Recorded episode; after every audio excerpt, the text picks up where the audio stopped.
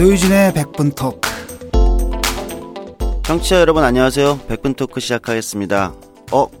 이 목소리가 누구인지 아셨죠? 아, 조금 놀라셨을 텐데요. 어, 오늘 하루 백분 토크 진행을 맡았습니다. 조성주입니다. 어, 어서 오세요. 네. 어서 오세요. 네. 진 교수가 너무 바빠. 네. 아, 뭐, 외도를 많이 하나 보지 요즘. 사실 뭐 제가 청취자 여러분하고는 제가 진행하는 테라스 Y를 통해서 원래 소통하고 있는데요. 오늘 진 교수님 대신 진행하는 백분 토크 제가 좀 아마 서툴를 텐데 너그럽게 들어주시면 고맙겠습니다. 안녕하세요. 정치 카페 애청자 여러분. 저희는 네이버 카페 두 바보의 재무설계 이야기를 운영하고 있는 방가 이가입니다. 재무설계라고 하면 돈이 많은 분들만 받는 서비스라고 생각하시나요? 그렇지 않습니다. 사람마다 꿈의 크기가 각기 다른 만큼 그에 꼭 맞는 계획을 세우는 것이 재무설계입니다. 여러분은 어떤 꿈을 가지고 계신가요? 현실에 치여서 실행을 미루고 계시진 않나요? 꿈에 한 발짝 더 다가가실 수 있도록 당신만의 재무 맞춤 옷을 디자인해드리겠습니다. 우직하고 정직하게 일하는 친구 두바보를 네이버에서 검색해 주세요.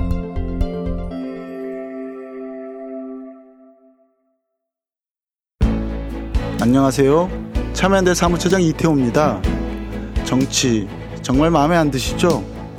승자 독식의 선거제도 이거 바꾸지 않으면 정치를 결코 바꿀 수가 없습니다. 비례대표 늘려야 합니다. 소수 정당도 국회에 당당하게 진출할 수 있어야 합니다. 여러분, 비례대표 확대를 위한 신문 광고 모금에 함께 해주세요. 소셜펀치에서 온라인으로 후원하실 수 있습니다. 백분 토크 주제부터 소개드려야겠습니다. 지난주 제가 그 한 대기업 신입사원 면접 과정에서 면접관이 응시자에게 대통령께서 강한 의지를 표하신 역사 교과서 국정화를 어떻게 생각하느냐 이렇게 질문했다고 합니다. 질문을 받은 응시생이 역사를 보는 눈이 다양해야만 자신의 시각을 형성할 수 있다고 답변했지만 면접관은 그래서 찬성이냐 반대냐고 다그쳤다고 하는데요. 결과는 여러분이 알고 계신 그대로입니다. 뭐 논란이 돼서 뭐 기업에서 사과를 하기도 했지만 네티즌들이 화가 많이 났습니다. 그리고 불매운동 주장까지 나오는데요. 이 사태 어떻게 보셨습니까? 두 분은 네. 뭐 한심하다고 생각하면서 받지 못할. 화장품 회사 아니에요 이게? 네. 옛날에 태평양 화학 네 지금 맞습니다. 아모레 보시피. 여기가 되게 그 청년들이 가고 싶어하는 기업이잖아요. 예, 요즘 굉장히 잘 나가는 회사입니다. 그 주가도 많이 올랐고 중국에서 비즈니스 엄청 성공했고 네. 또 여기 CEO가 굉장히 가정 친화적이고 여성 친화적이고 또 평등 문화 이런 거 이렇게 많이 저 한다고 해서 일과 가정 양립 이런 거 관련해서 정부 표창도 받고 제가 알기로 그런 회사인데 네. 일종의 간접 홍보를 지금 하고 계시네. 네. 근데 이러면 안 되지. 그러니까 물을 내면은 뭐 대통령이 강한 의지를 표하신 역사 교과서 국정화 이렇게 물을 게 아니라 대통령의 화장에 대해서 어떻게 생각하시느냐. 네. 이제 화장품 회사니까. 그렇죠. 어, 그런 걸 좀 물어봐야 되지 않나. 네. 그렇지. 그 패션 이게 뷰티 산업이잖아요. 네. 그러니까 평소 우리 대통령의 패션에 대해서 어떤 평가를 하고 있냐 이런 거 우리가 다양해야지. 그렇죠. 어. 교과서 교과서 소리하고 지랄이야 진짜. 이 작가님 화가 많이 나셨네요. 예. 어, 이제 뭐, 오늘 백분 토크, 지금 이제 2015년 가을, 대한민국을 가장 뜨겁게 달고 있는 역사교과서 국정화 강행, 어, 그리고 이에 따라서 좀 국민적인 불복종 열기가 좀 확산되는 것 같습니다. 이에 대해서 좀 다뤄보려고 하는데요. 이 문제에 대한 뭐 정치권 대응 함께 짚어볼 생각이고요. 그리고 무엇보다도 지금, 어, 전 국민의 사이다. 정의당의 심상정 대표님 나오셨으니까 굵직굵직한 이슈를 다 다뤄보도록 하겠습니다. 심상정 대표님 환영합니다. 네, 네, 안녕하세요. 네. 네. 네, 아, 지- 진짜 바쁘시더라고 요새. 예, 좀 바쁘네요. 뭐 몸으로 떼어야 될 일이 너무 많아서 우리 수석 당원들을 좀 징발해야 되겠어. 예. 본격적인 토크 시작해 보겠습니다. 어, 지난주 화요일 날 의견 수렴 기간이 뭐 끝나기만 기다렸다 이런 느낌이었어요. 예, 황교안 총리가 국정화 확정고시를 발표했는데 그 이후에도 뭐 어마어마한 속보들이 좀 쏟아졌습니다. 일단 뭐 국무총리의 발표문 뭐 내용과 형식 저는 뭐 사실 굉장히 어처구니가 없게 느꼈고요. 그 다음에 교육부 팩스가 꺼져 있었다는 황당한 정말 저는 사실 아직도 믿지 않고 있습니다 이걸.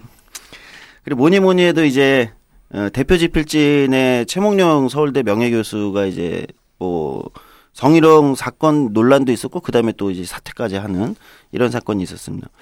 그리고 반대 여론이 꾸준히 올라가 지금 50%를 넘은 걸로 알고 있는데 어 굉장히 좀 반대 여론도 큰 것 같습니다. 어떻게들 보십니까? 어, 점입 가격이라는 말이 실감 나는데 이 지금 사태에 대해서 좀 한번 말씀에 들어보고 싶습니다. 아, 그래도 명색이 당 대표가 나오셨는데 먼저 말씀하셔야 그렇죠. 우리가. 왜 그러세요? 어, 네. 참물도 순서가 있는 법인데. 어, 그 저기 팩스만 꺼졌던 게 아니고 이제 연기명 서명한 거는 한 건으로 처리를 했다고 그러더라고요. 어. 예. 그리고 이제 뭐 당연히 새누리당 사무처 성원들 전부 찬성으로 동원하고 이제 행정 예고의 목적이 국민의 다양한 의견을 수렴하고 존중하는 건데 그렇게 해서 반대 68% 찬성 32% 나왔거든요. 그러니까 국민들이 더 이상 어떻게 반대하냐. 전 그걸 묻고 싶어요. 근데 이제 중요한 게 대의민주 주의 체제에서는 뭐 대통령이든 뭐 국회의원이든 국민의 대표에게 재량권을 부여한 거죠. 그러니까 여론대로 꼭 해야 되는 것은 아니고 또 뭐 공약도 수정될 수 있고 어 뭐 그런 건데 이번 국정화 반대는 첫째는 즉흥적 반대가 아니다.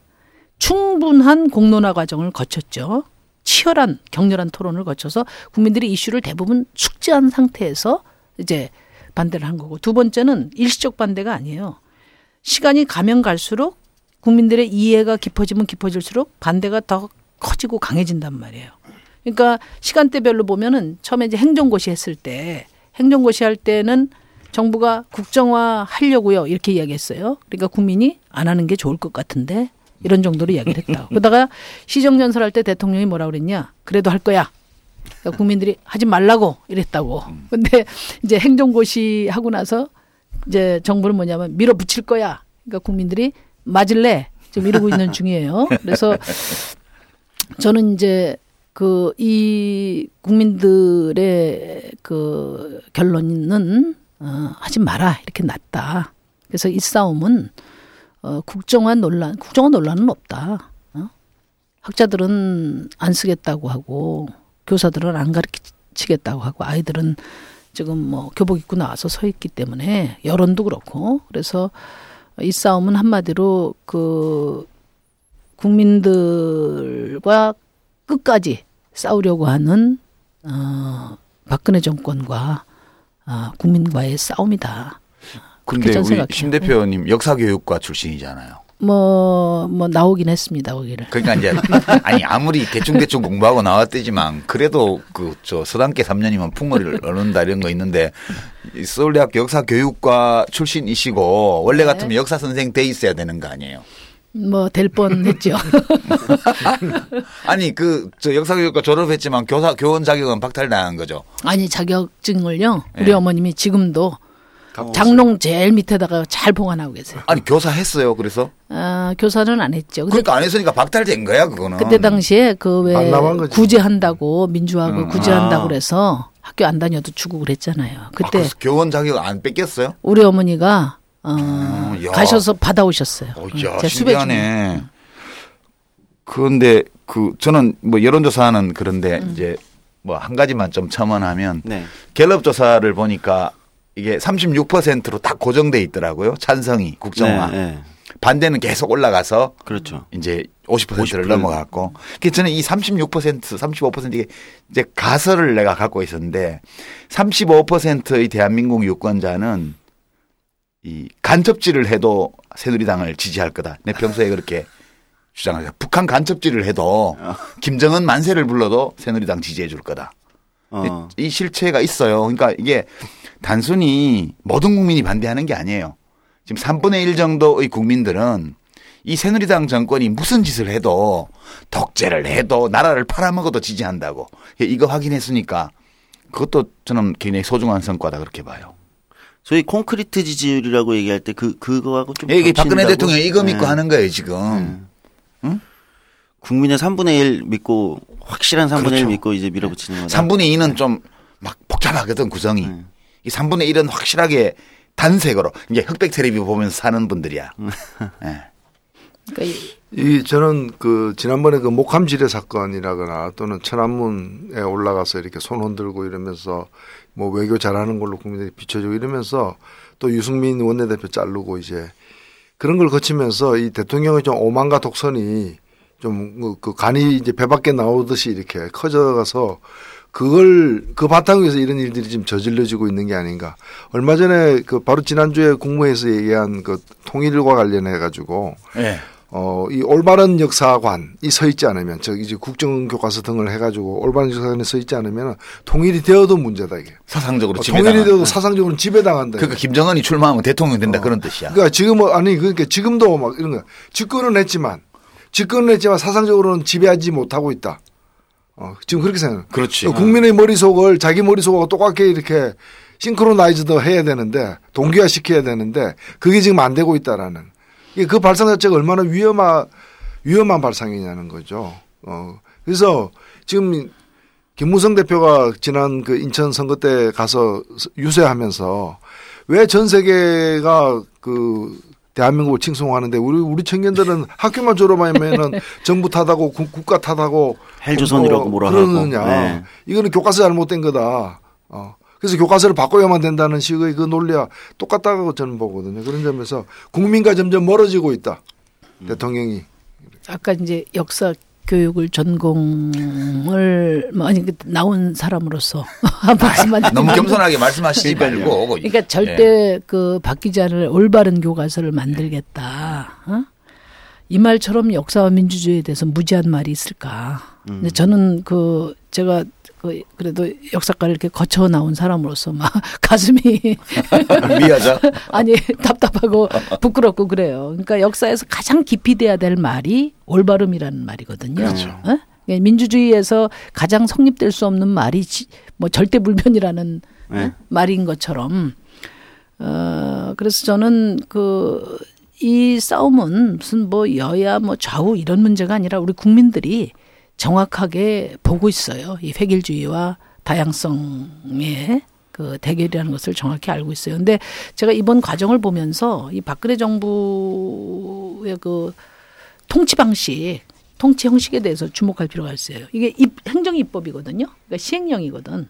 근데 예전에 아마 여러분들 기억하실지 모르지만 세월호 네. 어, 때 논란 때 대통령 그 예, 그 의, 저 국회에서 시행령 수정 문제 이야기 했을 때 뭐 거의 경기를 일- 일으키다시피 했거든요. 그 이유가 뭐냐?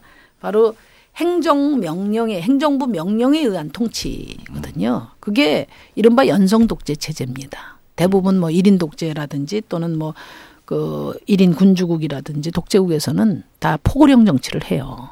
그러니까 이 포고령이 우리로 치면은 시행령 통치입니다. 그게 에, 행정부 명령에 의한 통치죠.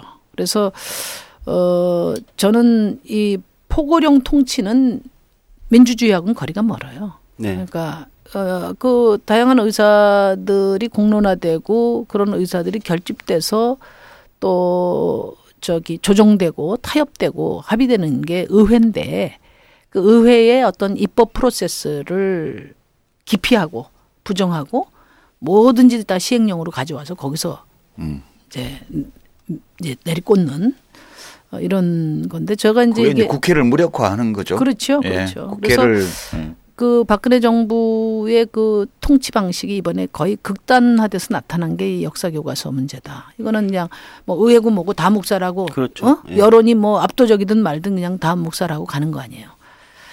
그래서 그 이거는 하, 예, 음. 한민국 국방부 장관이 네. 군이 집필한다. 어, 이 역사 교과서 국정화 과정에 이제 집필로 참여하겠다라고 이렇게 얘기를 갖다 했는데 저는 이게 사고라고 생각 안 합니다. 이게 본질이다. 국정교과서라는 게 그러니까 국정교과서는 지금 뭐너 역사 학자들을 불러서 만들겠다는 게 아니라 관계기관, 예. 군, 검, 경, 국정원 관계기관 대책위에서 만들겠다는 거 아니에요. 그게 그래서 국정원 교과서라고도 불러도 되는 거예요, 사실은.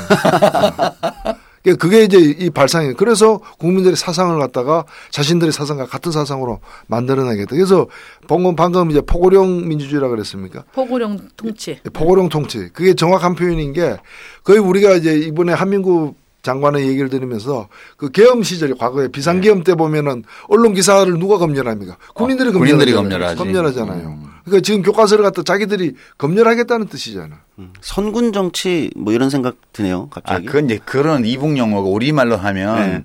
이제 옛날에는 군사 정권 그런 말 썼는데 지금 박근혜 대통령이 군인은 아니니까 아하. 고려 시대에 이제 무신 정권, 무신 정- 예, 무신 정권 비슷한 거예요 지금 이게 네, 그렇죠. 한 천 년 만에 무신 정권이 또 지금 대를 이어가는 건데 근데 우리 심 대표 혹시 역사교육과 다니실 때 이 최몽룡 교수인지 최몽룡 교수인지 잘 모르겠는데 최몽룡 교수의 강의 혹시 들은 적 있어요? 아니 없어요.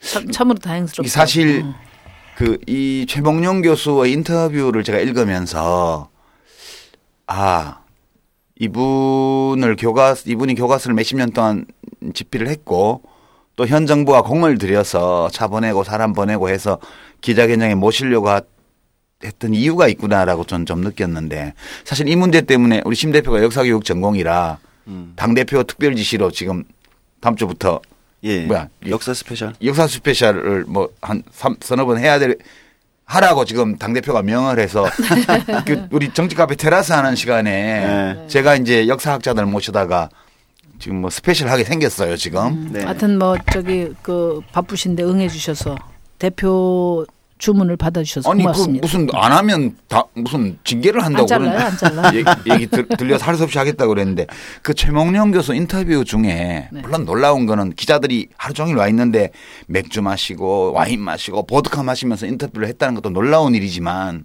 그리고 그 네, 끝에 그렇죠. 이제 성, 성추행 뭐, 뭐 사건 그- 터지고 이랬는데 무슨 말을 했냐면 이렇게 말을 하더라고. 교과서 역사책은 사실에 의거해서 귀납적으로 써야 되는데 음. 요즘 역사책을 쓰는 사람들이 연역적으로 쓰는 게 문제다 이렇게 마- 발언을 했더라고요. 음. 저는 이거 보면서 이분이 역사학자 맞아? 혹시 역사교육 전공으로서 그날, 이 그날, 말에 대해서 수, 그날 술을 뭐 엄청나게 드셔서 그런 거? 그래도 이 취중 진담이잖아. 이거 평소 역사를 어- 역사 사술에 대해서 어떻게 생각하는지. 그렇죠. 어. 이거는 그러니까 현대 역사학 그러니까 20세기 이후의 역사학의 상식에 비춰 보면 놀라운 얘기거든. 이건 19세기 유럽을 지배했던 소위 랑케 사관. 예. 근데 이분이 아니에요? 이 천몽룡 교수가 음. 뭐 하여튼 뭐 불미스러운 일로 사퇴를 했는데 그 내가 이렇게 보면서 흥미로운 거는 이분이 그 엑스맨 역할을 아주 톡톡히 했어요. 그러니까요. 어? 저는 그것도 그러니까 아주 해맑은 표정으로 그 현정택 청와대 정뭐그 양반이 뭐예요? 정책. 조정 음. 조정 수석인가? 예. 그, 그분이 직접 전화해 가지고 기자회견 참석을 종용했고 어? 술못 술 먹어서 못 간다 하니까 그래도 오라고 그랬다는 거 아니에요. 그 갔어야지 술 먹은 상태라. 그러니까 지필진 선정은 물론이고 그죠? 네. 기자회견 참석 여부까지 다 지금 청와대가 챙겼다는 거 아니에요. 네? 그러니까 그 그게 책임 정치 아니에요? 어 그렇죠. 예. 그래서 그 최 교수가 그래도 뭐 역할을 하셨다. 저는 그렇게 생각해요. 그런 걸 역할했다고 말은 안 하죠. 뭐 퇴장하셨 어, 것도 잘하신 거고. 예. 근데 일단 또 짚어봐야 되는 게 이제 대응인데요. 이제 뭐 이 논란 속에서 반대 여론도 높아져 가고 있는데 이제 대응을 어떻게 하느냐인데 새정치 민주연합은 단일 투쟁본부 뭐 이렇게 표현했나요? 이뭐 대응을 했고 심상전 대표님께서는 이제 야권 공주 재구성을 이제 얘기하시면서 범국민 어떤 국정화 저지 투쟁에 좀 다른 방향을 말씀하셨는데 요 차이가 어떻게 있는 건지 그럼 새정치민주연합의 어떤 이 대응 본부라는 게 문제점이 어떤 문제점이 있는 건지 좀 한번 짚어보는 것도 좀 필요할 것 같습니다. 아니 그 무슨 얘기가 오가고 있는지 좀 솔직하게 예. 소개 좀 해줘요. 아니 그 이제 뭐 제 얘기는 싸움을 현명하게 해야 된다. 워낙에 흉악하잖아요. 그래서 지금 뭐 이 사람들이 어느 정도 흉악하냐면은 저 새누리당이 예전에도 국정원 댓글 사건이나 세월호 때도 완전히 그 안면 몰수형 치고 빠지기 전략을 많이 했다고. 그런 다음에 뒤돌아서서 민생 코스프레를 했는데 지금도 뭐 똑같은 그 저 패턴으로 가고 있거든요. 근데 다만 이제 문제는 재밌는 거는 이제 정작 대통령은 빠질 생각이 없다. 제가 보니까 지난번에 그 뭐지 시정연설하고 뭐, 뭐 뭐예요 그 아, 통일 준비 회의 예. 거기서도 보면은 어이 뭐 강력하게 국가 간과 역사 교육의 정상화에 대해서 역설을 했어요. 제가 예. 보니까 이 양반이 빠질 일 생각이 없어. 그 지필 방침도 계속 지금 제시하고 그러니까 당정청이 다 불간섭 원칙을 말하고 치고 빠지기로 했는데 짐은 예외다. 어? 이제 그런 것처럼 느껴져요. 근데 어쨌든 그래서 이 사람들, 그러니까 싸움은 상대가 있으니까 좀 현명하게 해야 된다는 게 첫 번째. 그래서 민생이 지금 너무 어렵잖아요. 네. 제가 이제 뭐 지역에서 이렇게 주민들 만나봐도 뭐 옳고 그름에 대해서는 판단을 하지만 어, 지금 뭐 당장 뭐 먹고 사는 게 힘들다고. 그러니까 이 문제에 대해서 야당이 예, 책임 있게 나서고 능력을 발휘해야 국정교과서 반대도 더 힘을 얻게 된다 그런 거고요. 두 번째는 이 방식과 관련해서 저는 이 싸움은 그 어, 정당이 야당이 이 싸움을 전면에서 나서서 이끄는 것은 어, 바람직하지 않다 이렇게 봅니다. 왜냐하면 이것은 어, 우리 국민들이 이 문제를 바라볼 때는 아까도 말씀드린 것처럼 에, 획일주의냐 또 다양성의 함양이냐 우리가 미래로 가냐 과거로 가냐 아, 이런 어, 인식을 갖고 있는 것이지 이것을 뭐 그 여야 간의 대결로 보질 않아요. 그리고 이걸 여야 간에 보면 강대강으로 가서 이걸 이념 대립이나 또는 그 정치적인 그 저 혐오 염증 이걸 불러일으키는 게 바로 새누리당과 박근혜 정부의 전략이거든요. 그런 점에서 버- 정당 중심으로 야당이 중심이 돼서 시민사회에 다 묶어서 이게 투쟁 복무를 강력하게 구성하겠다 하는 것은 오히려 이 싸움의 성격 본질을 호도할 수가 있고 저들에 의해서 호도 당할 수가 있고 그 다음에 훨씬 그 저 폭도 운- 이 불복종 운동도 협소화될 수 있다. 지금 야당 다 합쳐봐야 지지율 30인데 새정치민주연합 정의당 합쳐봐야 이 불복종 운동은 이미 뭐 거의 절대 다수의 국민적 합의로 돼 있는 거잖아요. 이것을 정치적인 틀로 가두는 것은 마땅치 않다. 그런 점을 제가 말씀드린 거예요. 예. 그런 생각이 좀 들더라고요. 이 최근에 여의도 연구소에서 이제 내년 총선을 대비해서 새누리당이 고민해야 되는 게 뭐 환경, 양성평등, 서민정당 이렇게 해서 총선을 치러야 된다. 그 저는 저쪽에서도 이제 다음에 내놓을 카드들, 민생 카드나 이런 것들을 나름 고민을 하고 있는 것 같다는 그럼요. 다음번 들었어요. 보이스피싱에 예, 그 텔레마케터들이 읽을 대본 예, 그거 새로 만들어야지. 그렇죠. 예. 그래야 이제 피싱에 성공할 거 아니야 또 선거 다가오면 또 보이스피싱 새로 해야지. 그러니까 저는 그 내내 그런 입장을 이야기를 했는데 이 싸움은 하여튼 오만한 어 그 권력과 주권자인 국민과의 싸움이다. 그래서 싸움의 본질은 야당이 아니고 학계를 주축으로 한 시민사회계 국민들이 돼야 된다. 우리는 그렇다고 해서 안 하겠다는 게 아니라 우리는 뭐 그 저 치어리더도 되고 사수대도 되고 다 할 겁니다. 그래서 국민들의 불복종 운동을 한편으로 북돋고 또 뭐 공권력 침탈에 대비해서 또 광장에서 싸우고 또 정당에 부여된 권한 가치금을 다할 거고 어 그러나 이 싸움의 성격은 오만한 권력과 시민들 주권자의 싸움이고 이제 그런 차원에서 이제 우리 그 수석 당원이신 저 유시민 음, 당원을 저희가 징발해서 그렇죠.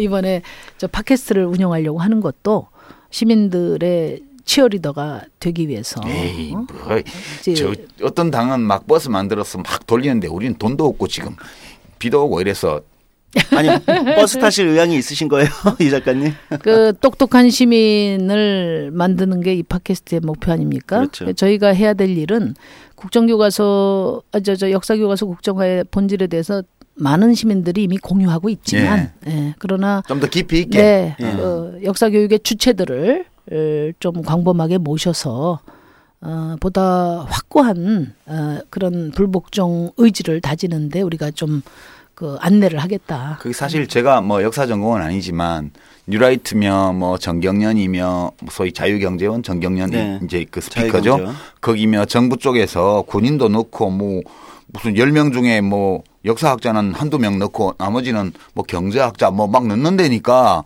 저는 전공이 경제학이지만 그럼 또 맞대응은 또 해야, 해야 되지 않겠어요. 그죠? 네. 우리 역사 스페셜은 이제 경제학도가 진행을 하는 역사 스페셜이에요. 제가 한 가지만 더 말씀을 드리면 그 뭐 제가 그 자꾸만 뭐 새정치민주연합하고 이렇게 벌리는 식으로 기사를 써서 이야기를 안 했는데 네. 저는 이제 법의 판단에 막 의존하는 것도 좀 경계해야 된다고 봐요. 그렇죠. 예. 예.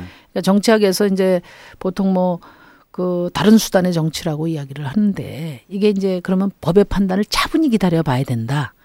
이제 이런 논리로 이제 연결이 되거든요. 법정으로 끌고 네. 가기보다는 정치 과정을 통해서 국민들과 함께 문제에 대처하는. 네. 그러니까 심 대표는 지금 국회 일정 같은 것도 보이콧하지 말고 어, 시민사회는 밖에서 싸우고 정당은 또 국회 안에서 싸우자 그런 입장 아니셨어요? 그렇죠. 그리고 필요하면 협력하면 되고 연대하면 되고.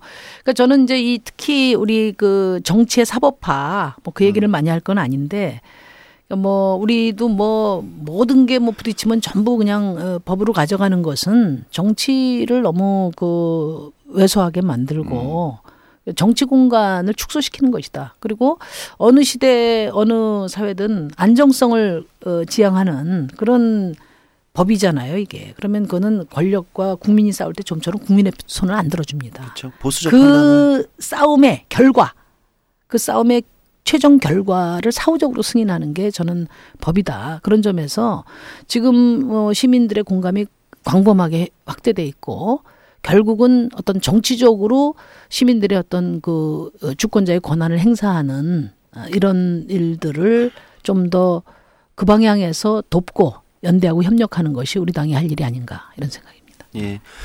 저는 그 여기 지금 국정교과서화에 반대하는 여론이 50% 넘어서고 있잖아요. 지난 한 몇 년 동안 현 정부 들어서고 야권 지지층 지지율을 다 합쳐도 지금 역사교과서 국정화에 반대하는 사람 반도 안 됐어요. 예. 그 사실을 좀 우리 직시할 필요가 있다. 그러니까 이미 정치권이 이 국정교과서 반대 투쟁을 이끌 수가 없다라는 거죠. 그걸 이미 넘어서 버리는 거예요. 음. 그래서 그럼 정치권은 뒤따라가면 되느냐? 난 그건 아니라. 정치 다른 사람들이 할 수 없는 정치가 해야 될 일을 정치가 제대로 하면 되는 거예요. 그것 중에 하나로서 저는 국민들이 반이 넘는 국민들이 역사 교과서 국정화를 반대하는 반이 넘는 국민들이 정치권은 뭘 할 건데? 라는 무릎에 답할 준비가 돼 있어야 된다는 거죠. 그렇죠. 그러니까 우리가 반대하는 데서 정치권도 옆에서 그러면 열심히 반대하고 반대할 때 나서 피아노 치고 이러면 되느냐 이거지. 어, 그것만 가지고 되느냐. 아니 이거 다 좋은데. 아, 누가 피아노 쳐서 어. 또 그러니까 아니 근데 정치권은 뭘 할 거냐. 비가 와서 예? 이종걸 원내대표가 피아노 치려고 하다가 비가 와서 안 쳤어. 아 아, 그래. 그 신문에는 다 친 걸로 나오던데. 그러니까 쳤어요? 아니 나 안 가봐서 몰라. 나는 뭐 중국에 있어 뭐. 근데 제가 들고 싶은 얘기는 뭔가면은 정치권이 그 정치권이 이 50% 넘는 반대 열기를 주도해 나가고 지도해 나갈 거라고 기대하는 사람은 많지 않지만 네.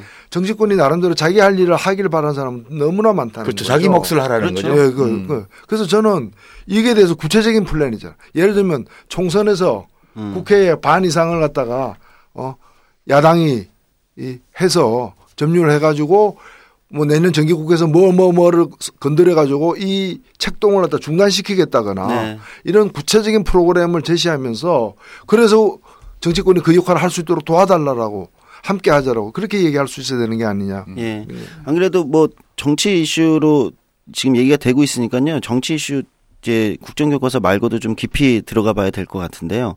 최근에 또 사실은 좀 교과서로 묻혀 있지만 중요한 문제가 지금 한 닷새 닷새 뒤면 아마 선거 구 개편 마감 시한이기도 하거든요. 이 또 중요한 문제인데 작년에 어쨌든 뭐 청취자분들도 아시겠지만 헌법재판소가 현행 국회의원 선거구에 대한 헌법 불합치 결정을 하고 올해 초 국회에서 정치개혁 특위가 구성될 때만 해도 뭐 이 정도로 아무것도 안 될 거라고 생각하진 못했는데 아니 우리 정치 카페에서는 안 될 거라고 얘기 다 했어요. 그러니까요. 아 저는 근데 음. 또 아무것도 안 될 거라고 생각하는 좀 기대를 좀 갖고 있었어요. 아 우리 조성조 선생이 아직 우리 정치를 잘 모르시는구만. 그러니까요. 제가 아직 순진한 것 같습니다. 이게 저, 저 노예진 카페가 돗자리 수준이 높아요. 그러니까요. 아, 복채를 많이 내야 돼. 좀 신뢰를 이제 더 많이 해야 될 것 같습니다.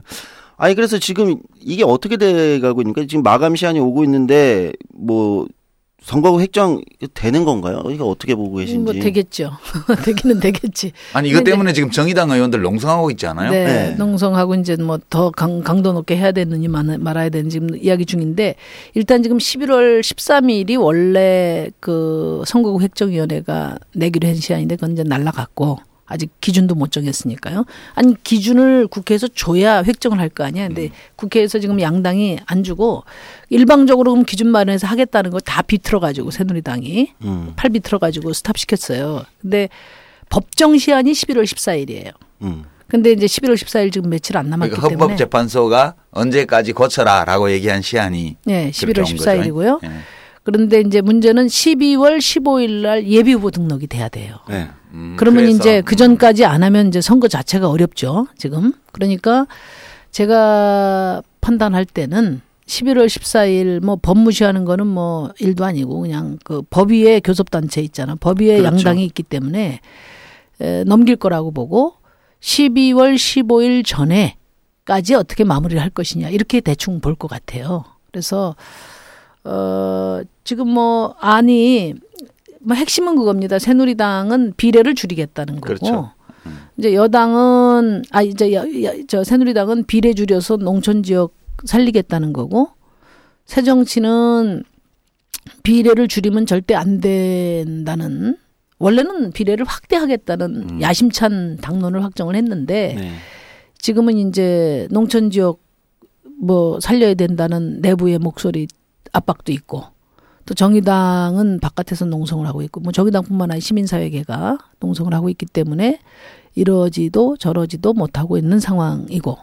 이 국면에서 제일 중요한 거는 이제 이게 이제 룰의 문제니까 저희가 주장하는 건 그거예요. 이게 룰인데 어떤 게임을 할 때 룰을 그러면 뭐 결승전에 올라간 두 팀만 결정하면 되냐 그 룰이. 그렇기 때문에 뭐 사실은 원 외에 있는 다양한 어떤 정치 세력들의 공감 저 합의가 있어야 되지만 그것까지 어렵다면 원내 정당 간에는 합의가 있어야 되지 않냐 그래야 정당성이 있는 거지 그 점을 지금 이야기를 하고 있어요 그래서 막판에 막판에 지금까지 그랬던 것처럼 음? 어, 기습적으로 극적인 또 밀실에서 예. 네. 게리맨더링이라는 게 다른 게 없거든요. 양당의 기득권을 만족시키는 묘수 찾기가 게리맨더링이에요. 이제 그런 식으로 될 우려를 저희가 한편으로 하고 있고 또 한편으로는 또 새정치민주연합이 또 내년 어 총선과 또 후년의 정권 교체에 대한 국민의 열망을 잘 인식하고 있기 때문에 잘 인식하고 있는 것 같지 않던데. 그 그냥 막 정의당 손 뿌리치고 갈 거냐 그 갈림길에 지금 있는데 뭐 그러지는 않을 것으로 저는 믿습니다. 그 우리 심 대표가 여전히 이제 좀 순진하시고 낙 이제 낙천적이신 것 같은데 그 당은 솔직히 제가 보건데 정권 교체에 대한 국민의 열망에 진지한 관심을 가진 의원 숫자보다 자기 국회의원 또 되는 거에 진지한 관심을 더 많이 가진 국회의원이 압도적으로 많아요. 그게 원래 그렇잖아요. 과거에도 그랬죠. 과거에 좀 덜 그런 때도 있었어요. 근데 지금은 좀 많이 그런 것 같아. 음. 그게 문제지. 그러니까 이 저 원내 제3당 그러니까 비교섭 단체로 되어 있는 원내 유일한 정당이 사실 정의당인데 이게 대의를 가지고 대화를 하면 합의가 찾아지고 어떤 협력할 수 있는 방법을 만들 수가 있는데 저 당이 지금 제1야당이 그 내부에서 대의를 가지고 당을 끌어나가기 어려운 조건에 지금 있는 게 우리가 오지랖도 넓지 나무집 살림까지 걱정을 해줘야 되니까. 아니 근데 이제 이게 마치 무슨 뭐 정의당의 민원처럼 이렇게 취급되는 것에 대해서 그 제가 어 강력한 유감을 네. 말씀드리고 지금 새정치민주연합이 그래도 대 제1야당의 지위를 유지하고 있는 것은 민주화 세력이라는 그 정당성이 있기 때문에 그래요. 근데 이 지금 선거제도 개혁이라는 것은 사실 지금 민주주의, 우리의 민주주의, 우리의 의회 민주주의의 현 주소가 어디까지 왔나. 이 구부러진 것을 펴는 것. 이것은 어 민주화 세력이 절대 외면할 수 없는 그 어, 과제라는 거죠. 근데 이번에 만약에 예를 들면 비례를 축소해서 승자 독식 제도를 더 강화한다. 말하자면 주권자의 표심을 더 왜곡하는 방향으로 나간다 한다면 민주화 세력이라는 그 명찰을 떼야 될 겁니다. 저는 그 점 분명히 말씀드리고 싶어요. 그리고 어, 그 점을 어, 가볍게 여긴다면 그 아마 국민들이 갖고 있는 마지막 기대도 전 사라질 것이다. 그 점을 뭐 제가 말씀드리고 그래서 거기 이제 다들 어 지금 다 생존에 급급한 상황이긴 하지만 음, 그 그렇지만 그래도 어 새정치민주연합의 존재 이유와 또이 그 선거제도 개혁이 갖고 있는 어떤 대의 이런 것을 을 저는 뭐 그렇게 쉽게 에, 외면하지 못할 것이다. 뭐 그렇게 생각합니다. 그러길 바랍니다. 음. 근데 그 하려면 당의 의지라는 것은 이제 당 지도부를 통해서 결집이 네. 되어서 어 이제 여권과 협상 과정을 통해서 나타나야 되고 그런 건데 지금 저는 좀 비관적으로 보는 게 새정치연합 내부 상태가 지금 뭐 공공연하게 대표 나가라 그러는 상황이고 그뭐 현재의 문재인 대표의 리- 리더십의 어떤 강도나 이런 걸 미루어 볼 때 그 없어지는 호남의 지역구들도 있을 거고 원칙대로 가면 뭐 이렇게 비례를 늘리려면 더 많이 없어져야 되고 비례를 현상 유지하는 건 지금 54석 56개인가요? 54개인가 그거 유지하는 것만 해도 이제 호남에서 너댓 개 없어져야 되잖아요.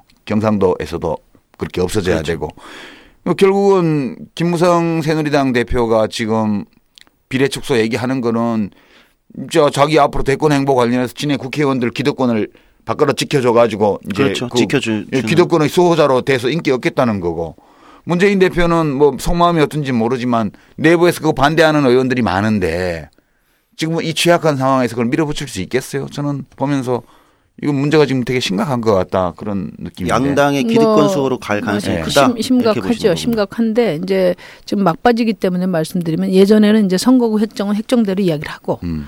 그다음에 이제 제도 개선, 제도 개선의 핵심은 이제 비례의 배분 방식이죠. 예. 가장 배분, 배분 방식인데 이거는 뭐 좀 천천히 이야기하자 이렇게 나누어서 그동안에 대응을 해왔어요. 새누리당도 그렇고 어, 새 정치도 그렇고. 근데 지금은 시간이 없어요. 그러니까 일괄 그 협상이 이루어져야 돼요. 그러니까 어, 어찌됐든, 아니, 새정, 새누리나 새정치는 부당한 그 의석을 많이 갖고 가고 있는데, 현 제도 하에. 예, 거기서 더 부당한 이득을. 더 많이 가져가는 어, 더 쪽으로. 많이 고수하려면, 아니, 그러면 그, 저, 원천적으로 대한민국은 그러면, 어? 양당 독재로 가는 건데, 그것을, 어, 용납하기 어렵죠. 저희는 뭐, 뭐, 모든 것을 그 여기다가 걸고 싸울 것이다. 제가 그렇게 이야기를 했고, 그 다음에 제가 눈에 오늘도 이야기를 했어요. 그 선거구 획정 문제하고 배분 방식을 을 동시에 일괄 협상해야 된다. 그런 말씀을 드렸어요. 왜냐하면 어, 저희 정의당뿐만 아니라 소수 정당의 그 진입을 을 가로막지 않는 최소한 더 악화시키지 않는 그런 시뮬레이션이 여러 방식이 가능한데 이제 그런 부분들을 따로따로 할 때는 그냥 비례 축소 네. 어, 이걸로 그냥 귀결될 가능성이 높기 때문에 아니, 다시 한번 중앙선관위가 그때 이제 지역 200석 네. 비례 그다음에 100석 이렇게 해서 독일식 그 이제 정당 연동형. 명부제 도입 네. 소위 연동형이라고 네. 이제 일컬어지는 그거를 중앙선관위가 말하자면 기술 합리적으로 볼 때 이 제도가 유권자의 표의 등가성을 보장하는 민주주의의 원리에 비춰볼 때 가장 합당한 제도라고 제안을 한 건데 지금 양당이 사실 이 중앙선관위의 제안을 새정치연합은 그냥 호응하는 신용만 한 번 하고 말았고 새정치민주연합은 그 문재인 대표 기자회견 때 딱 한 번 말했어요. 예, 그렇죠. 어, 그렇기 때문에 애당 쪽 그걸 뭐 관철시킬 의지가 없었기 때문에 새누리당에서는 아예 취급도 안 하고 예.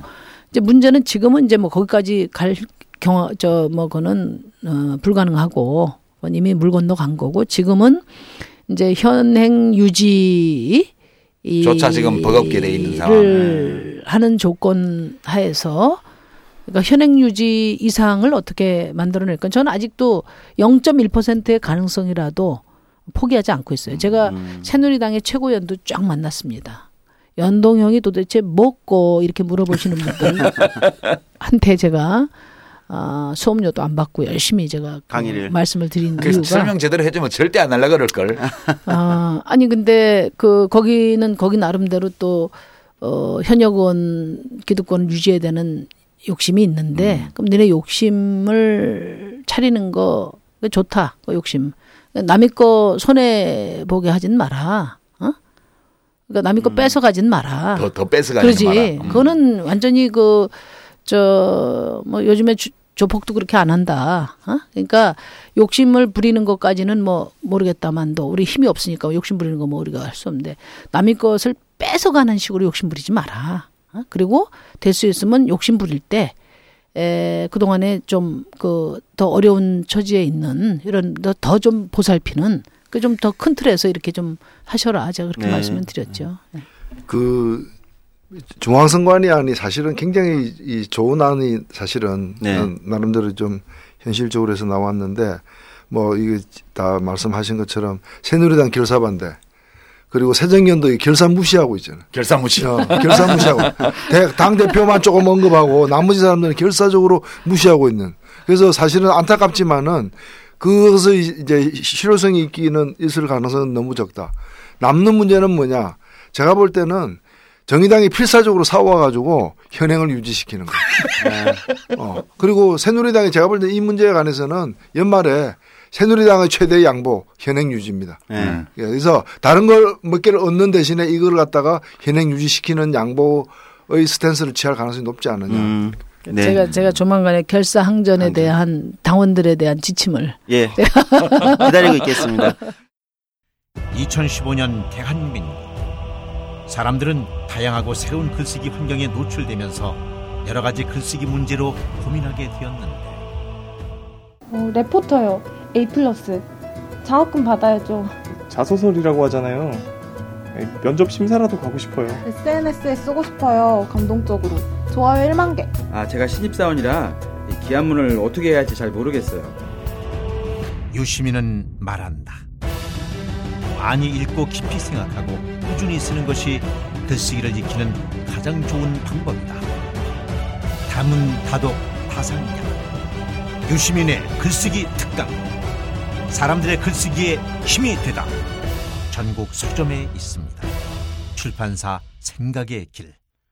선거제도 얘기가 나온 김에 자연스럽게 이제 세 번째 주제로 넘어가면 될 것 같습니다. 총선 이제 5개월 앞으로 다가왔고, 어, 그 다음에 이제 이 총선 끝나고 나면 이제 대선도 있고, 남겨, 그래서 정권 교체에 대한 이제 사람들의 이제 기대가 막 높아져 가고 있어요. 제가 최근에 여론조사 한번 봤는데요. 어, 이게 흥미롭더라고요.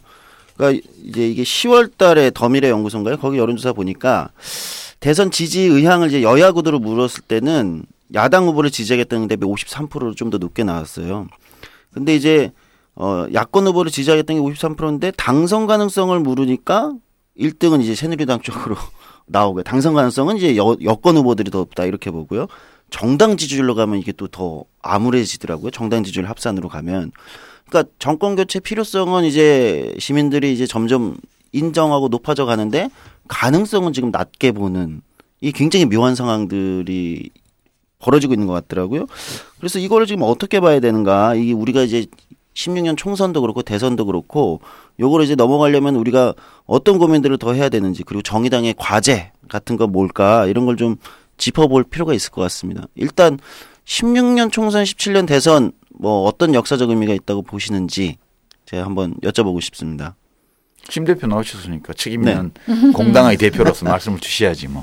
근데 뭐 지금 뭐 우리 국민들이 대체로 이렇게 그 공감하고 있는 문제 인식은 이제 이대로 또 새누리당 정권이 집권을 하면은 무슨 일이 벌어질지 모르겠다.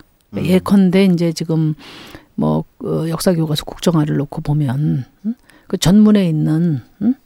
어, 3.1운동 또 임시정부의 법통 응? 또4.19 민주 어? 혁명의 어떤 계승 이런 것들은 뭐 힘이 있으면 그만한 힘을 가지면 다 손대지 않겠나 예를 들면. 이제 그런 것 같아요. 그래서 어, 어 저는 이제 이번 그 총대선에서 어 정권 교체는 보수의 장기 집권을 허용하느냐 아니면은 새로운 정치 교체의 전환점을 만드느냐. 예 저는 그 분기점에 와 있다 이렇게 생각을 하고요 그 이번에 이제 국정화 예, 뭐 역사 교 과서 국정화 얘기를 잠깐 하게 되는데 그 문제도 뭐 박근혜 대통령 그 효도하기 위한 뭐 거기서 시작한 것이기도 하지만 우리 유시민 작가님 말씀 맞다는 효도는 뭐 부모님들 우리 다 있잖아요. 그 효도는 개인적으로 다 개인적으로 하라는 말씀하셨는데, 근데 저는 그것뿐만 아니라 지금 그 어, 보수 세력의 장기 집권의 토대를 구축하는 그런 공감대가 있기 때문에 에, 저렇게 무지막지하게 이렇게 갈 수 있다 이런 생각을 해요. 그래서 어, 그런 점에서 음, 뭐 매우 중요하다. 네. 교체는 전공 교체를 반드시 해야 된다. 근데 에, 사실은 어, 새누리당이 책임 정부, 새누리당 정권이 책임 정부가 에, 되지 못한 것처럼 이 제 제1야당이 지금 국민들로부터 대한 정부로 인정받지 못하기 때문에 예? 결국은 어 뭐 제일 야당에게 맡겨놓을 수 없는 일이 된 음. 거죠. 어, 그런 점에서 뭐 저희 정의당이 에, 정권 교체를 책임 있게 주도하는 음? 뭐 힘은 약하지만 그런 어, 어 구상과 전략과 고민이 필요하다. 또 실천이 필요하다 이렇게 생각하고 있습니다. 네. 그 너무 큰 얘기하니까 말이 자꾸만 말립니다. 아니 제가 요즘 드라마 종종 보는데요.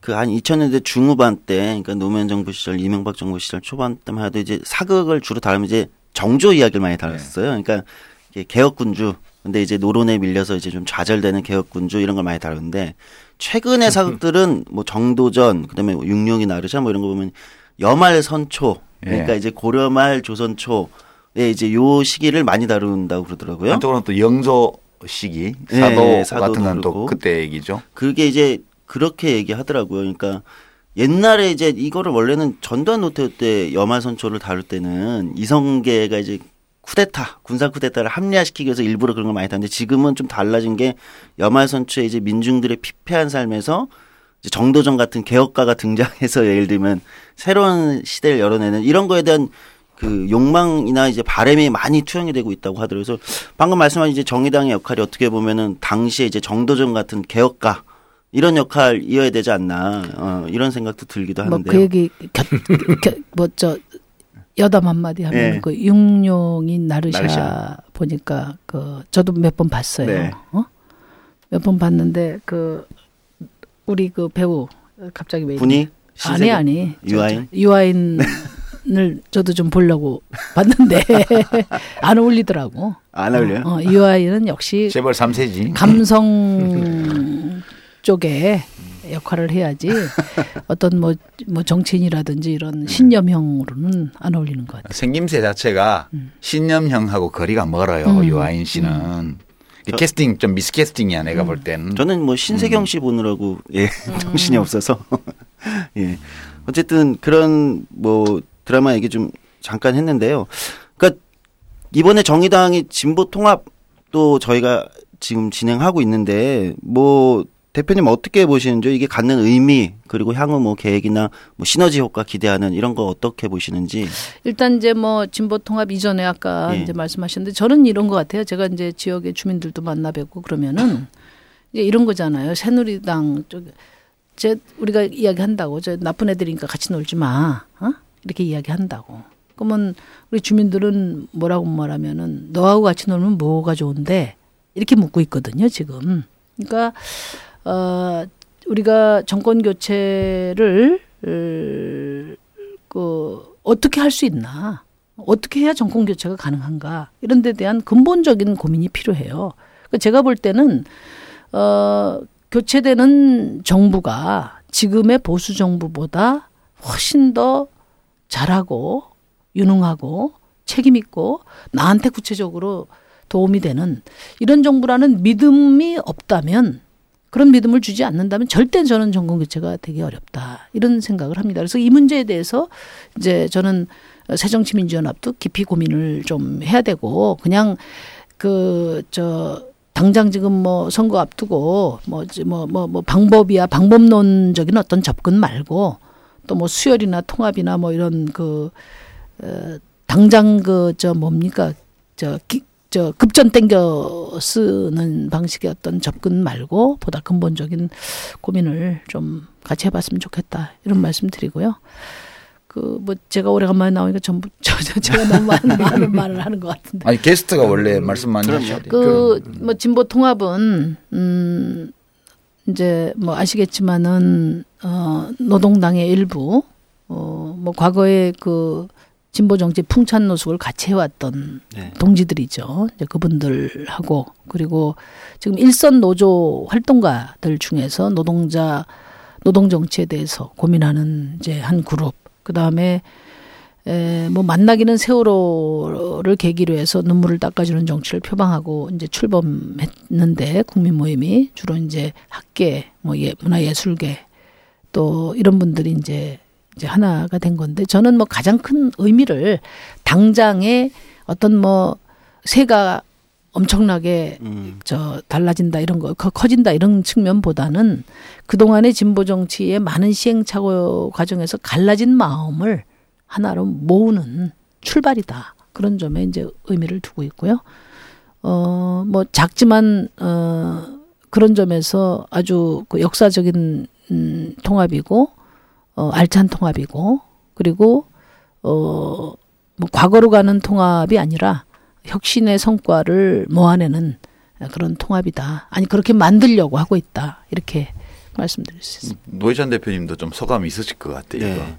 어떠세요? 예, 뭐 저는 지금 뭐 우리 심 대표님 말씀과 비슷한 생각인데, 에, 저는 뭐 저는 사실 뭐 진보 세력이 과거와 과거로부터 결별하고 좀 새로워져야 된다는 생각을 강하게 갖고 있는데 새로워지는 것 중에 하나가 사실은 어 자꾸 모여야 된다고 봐요. 어떤 면에서 보면 모순인데 모이면 옛날로 되돌아갈 거 아니냐. 근데 낡은 것이 모이는 것이 아니라 작은 차이를 견디지 못하고 막 분열해 왔던 어, 그리고 큰 방향에 대한 어떤 그런 이 좀 깊이 있는 어떤 생각과 판단 없이 그냥 관성에 의해서 관성에 의해서 자기 주장을 가지고 부닥치면서 그것이 원심력으로 발휘해왔던 그런 과거 또 그 과거로부터의 폐해에서 이제는 결별해야 되고 이제 새롭게 새로운 만남을 해 나가야 된다.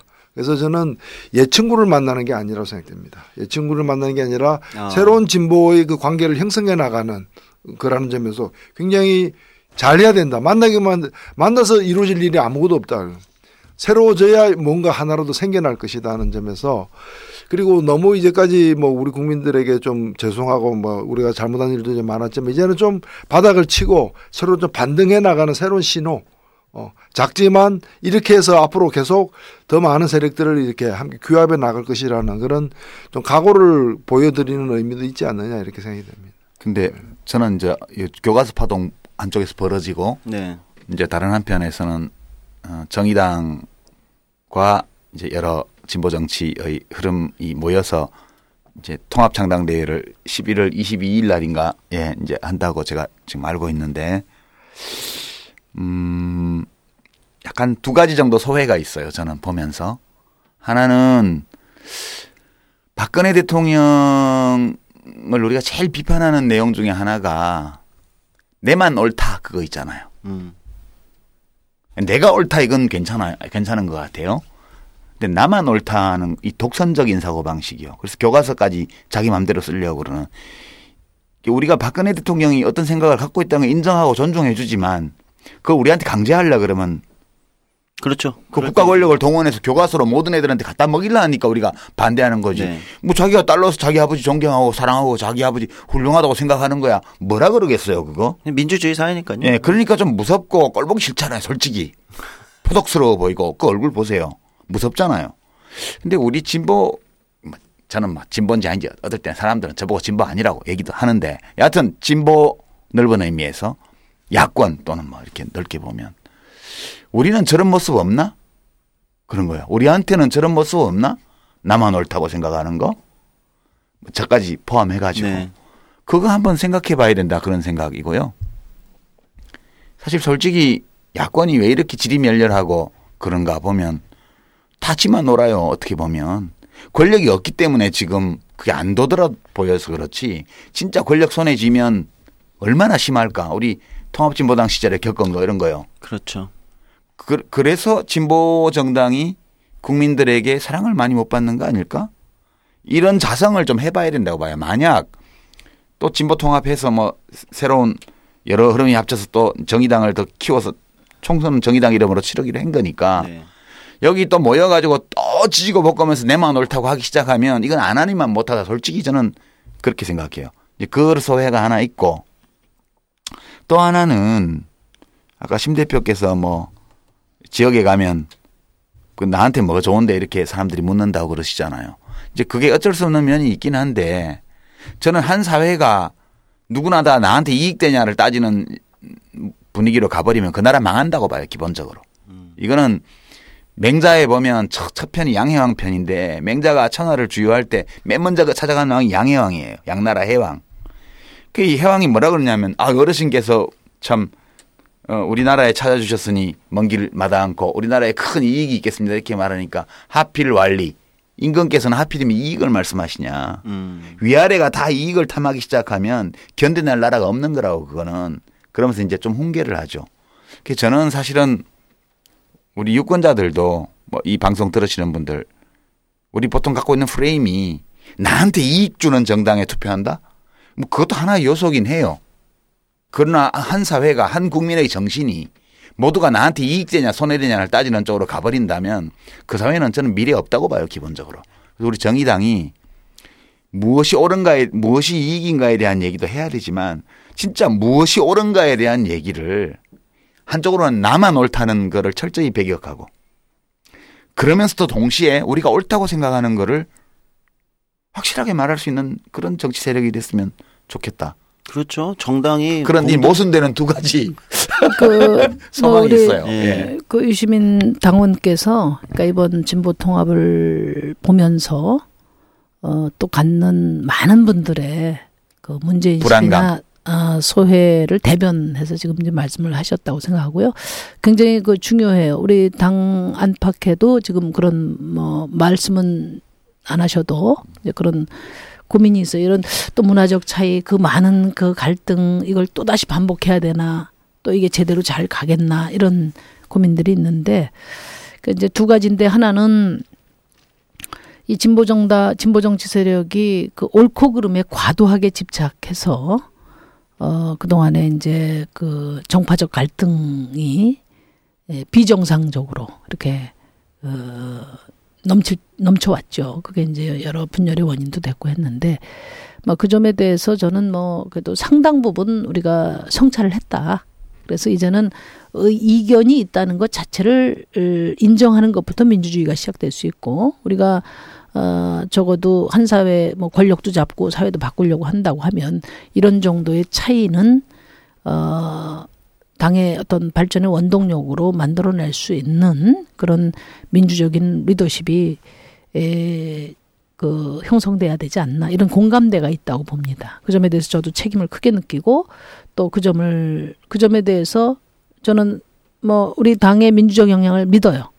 그리고 앞으로 뭐 이번 통합 과정에서 발생할 수 있는 또 문화적 차이나 또 뭐 저 여러 견해들을 그 그런 관점에서 녹여낼 수 있다 이렇게 생각을 하고요. 두 번째 그 이익 문제와 관련해서 근데 뭐 대다수의 이익은 사실은 공익입니다. 어? 지금 구조가 그렇게 돼 있죠. 그래서 어 저는 이제 제가 그런 말씀을 드렸는데 아무리 어렵더라도 가치 중심의 정치 원칙은 지키자. 그리고 뭐뭐 야당은 반대당이니까 어?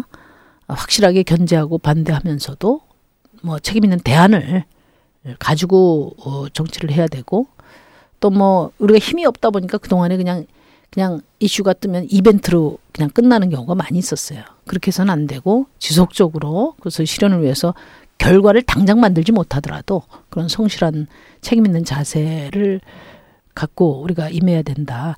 뭐 그것만 그 세 가지만 제대로 어, 잘 지켜도 어, 그 우리 국민들이 최소한 저는 그 30%는 그런 정당에 과감하게 저는 그 표를 준다 이렇게 생각을 해요.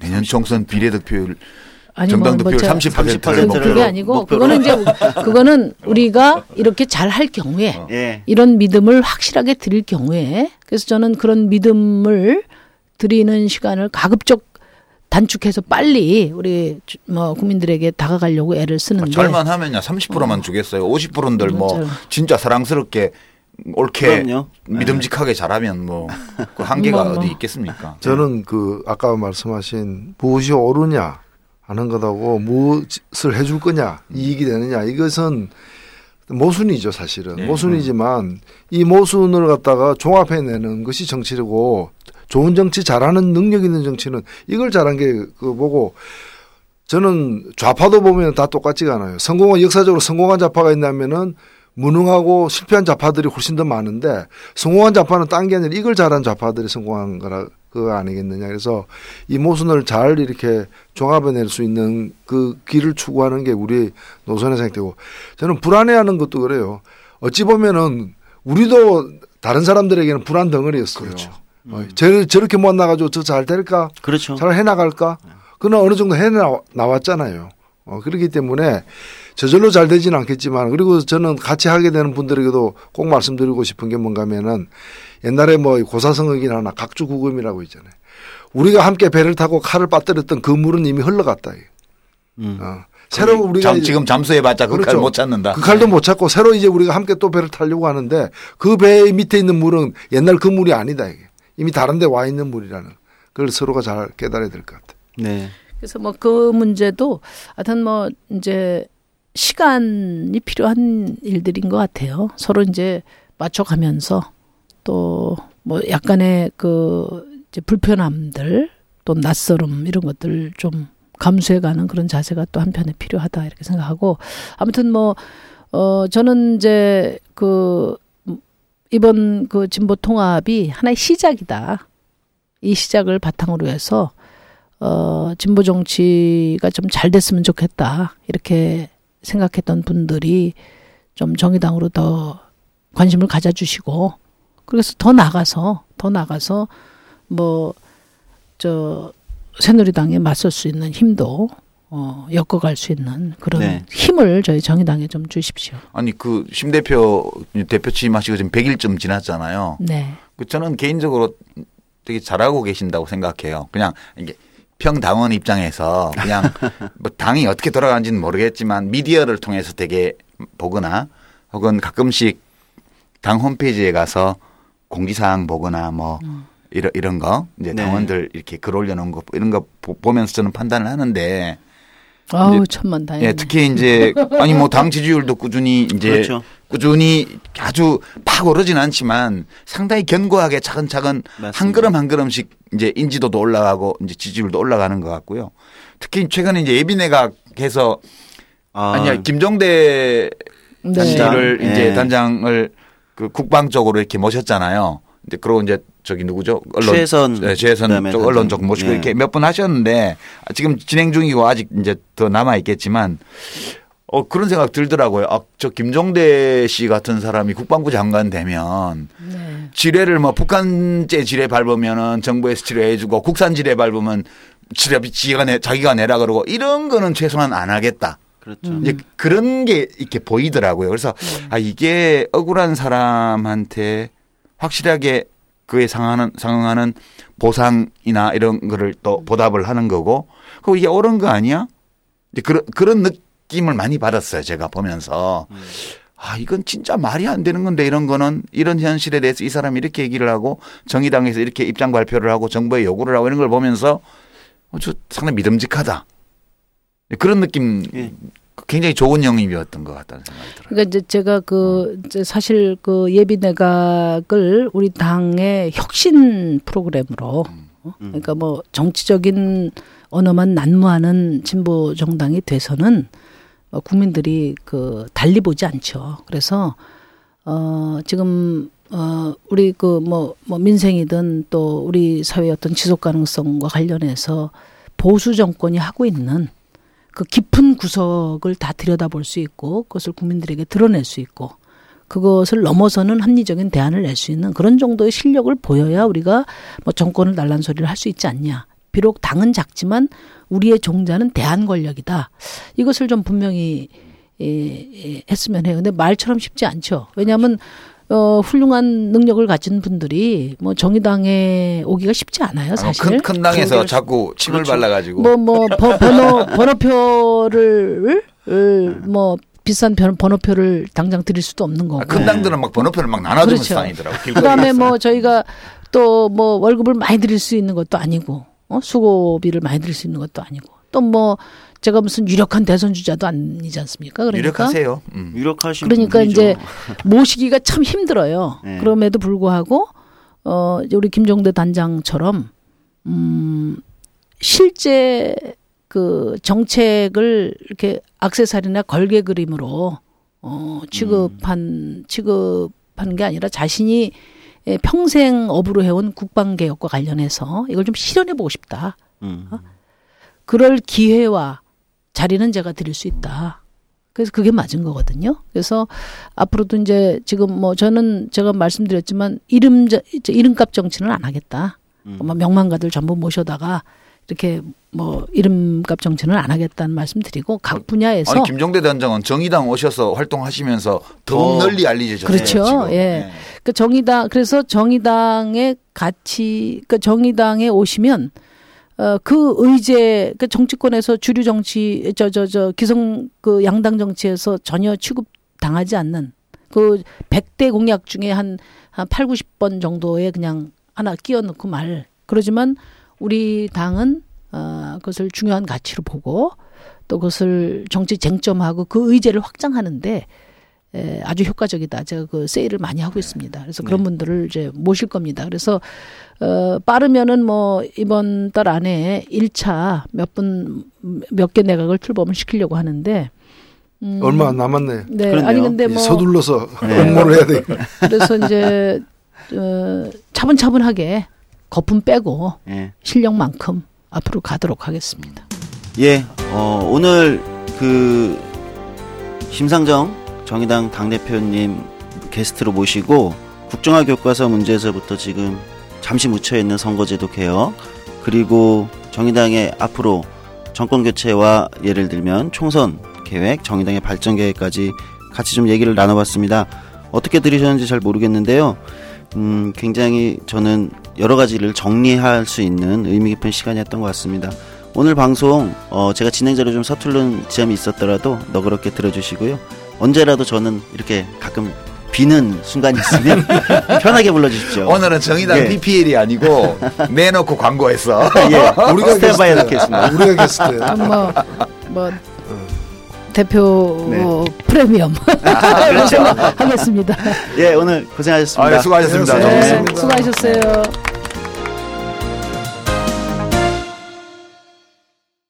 건축주의 철학과 개성을 닮은 집을 추구하는 목조주택 전문기업 꿈꾸는 목수가 정치 카페를 후원합니다.